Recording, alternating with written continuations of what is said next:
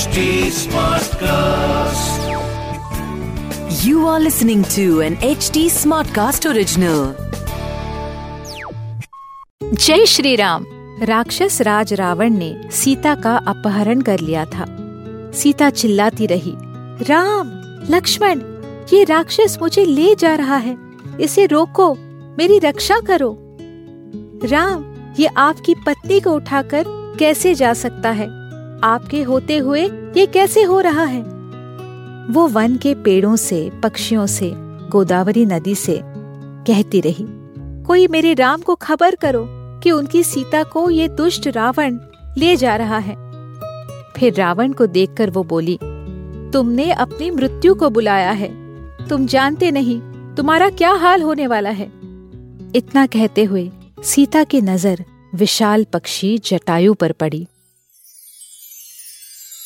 श्री राम जय जय राम श्री राम सुनिए रामायण आज के लिए कविता पौडवाल के साथ। सोए हुए जटायु ने सीता की आवाज़ सुनी। वो उठकर रावण से बोले रुक जाओ मैं पक्षियों का राजा जटायु। ये राम की पत्नी है। तुम किसी और की पत्नी को कैसे ले जा सकते हो? वेशभूषा से तुम राजा लगते हो। तुम्हें दूसरे राजा की पत्नी को सम्मान देना चाहिए।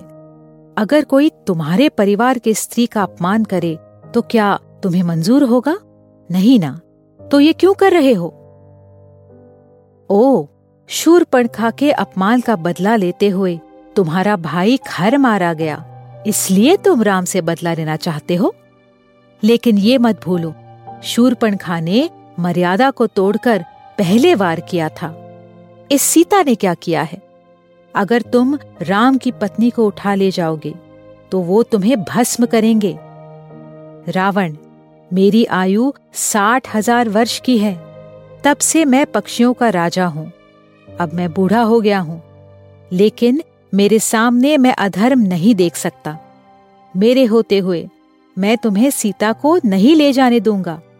तुम्हें मुझसे युद्ध करना होगा। जब तक मैं ज़िंदा हूँ, तुम सफल नहीं होगे।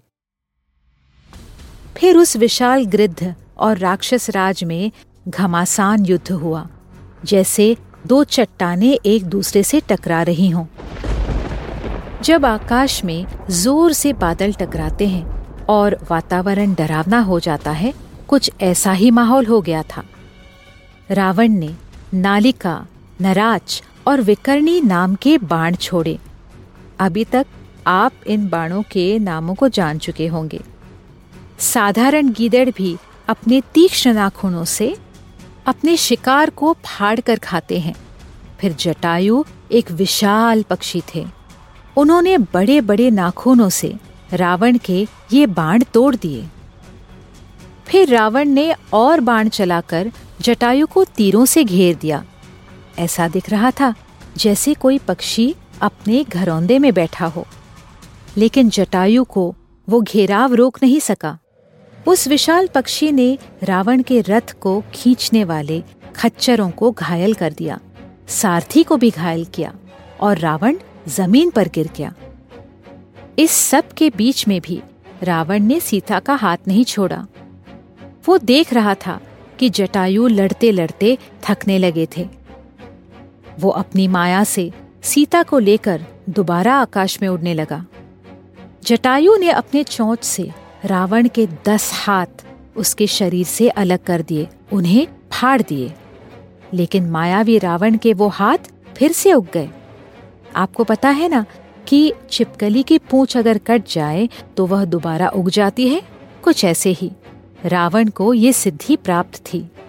सारे युद्ध में रावण ने एक पल के लिए भी सीता का हाथ नहीं छोड़ा। अब उस दुष्ट राक्षस ने अपनी तलवार से जटायु के पंख और पैर काट दिए। इस वार से विशाल जटायु ज़मीन पर गिर गए। सीता अपने आप को छुड़ाकर पिता समान वृद्ध पक्षी जटायु की तरफ़ भागी और उनसे लिपटकर रोने लगी। हे जटायु, मेरी वजह से ये आपका हाल हुआ है। हे राम, आपकी पत्नी को बचाने में ये वृद्ध पक्षी घायल हुए हैं। अब तो आ जाइए। घायल जटायु को वहीं छोड़कर, अब रावण सीता को बालों से खींचकर आकाश में उड़ने लगा। इस भयानक दृश्य को देखकर पृथ्वी कांपी। अगर राम विष्णु के अवतार थे तो सीता महालक्ष्मी का अवतार थी। सबके कल्याण के लिए विष्णु और लक्ष्मी ने मनुष्य के रूप में जन्म लिया था। अगर इस हद तक रावण अत्याचार ना करता तो शायद विष्णु रूपी राम उन्हें जान से नहीं मारते, उनका अंत नहीं करते। सीता का यह अपमान देखकर प्रजापति ब्रह्मदेव ने स्वर्ग में कहा, अब राम के हाथों रावण की मौत को कोई नहीं रोक सकता। महालक्ष्मी सीता का यह अपमान रावण के अंत की शुरुआत है। अब दोबारा रावण सीता को लेकर आकाश में उड़ने लगा। सीता ने फूलों की मालाएँ पहनी हुई थी और जैसे जैसे वो अपने आप को रावण से छुड़ाने का प्रयत्न कर रही थी वैसे वैसे फूलों की पंखुड़ियाँ कुछ रावण पर तो कुछ ज़मीन पर गिर रही थी।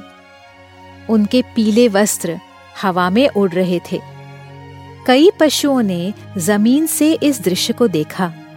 सारी प्रकृति इस दुखद घटना की साक्षी थी। पर्वतों की चोटियाँ मानो और ऊँची उठकर सीता को सांत्वना दे रही थी। कह रही थी, हे माँ, धैर्य रखो। आपके इस अपमान का बदला श्री राम ज़रूर लेंगे इस खींचा तानी में सीता के कई गहने दंडकारण्य की ज़मीन पर गिर गए।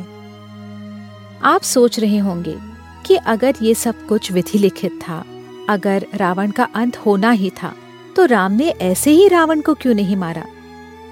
लेकिन कालचक्र में होने वाली घटनाओं से भगवान भी नहीं बच सकते।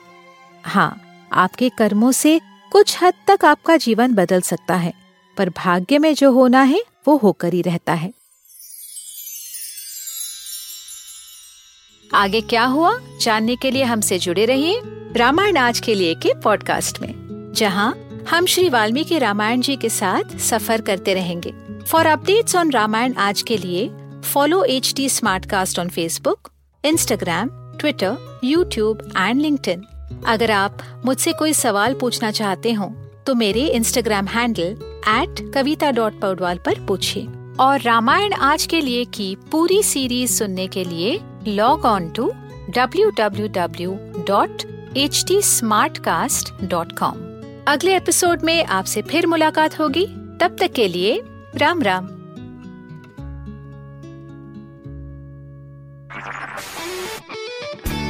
This was an HT Smartcast original. HD Smartcast.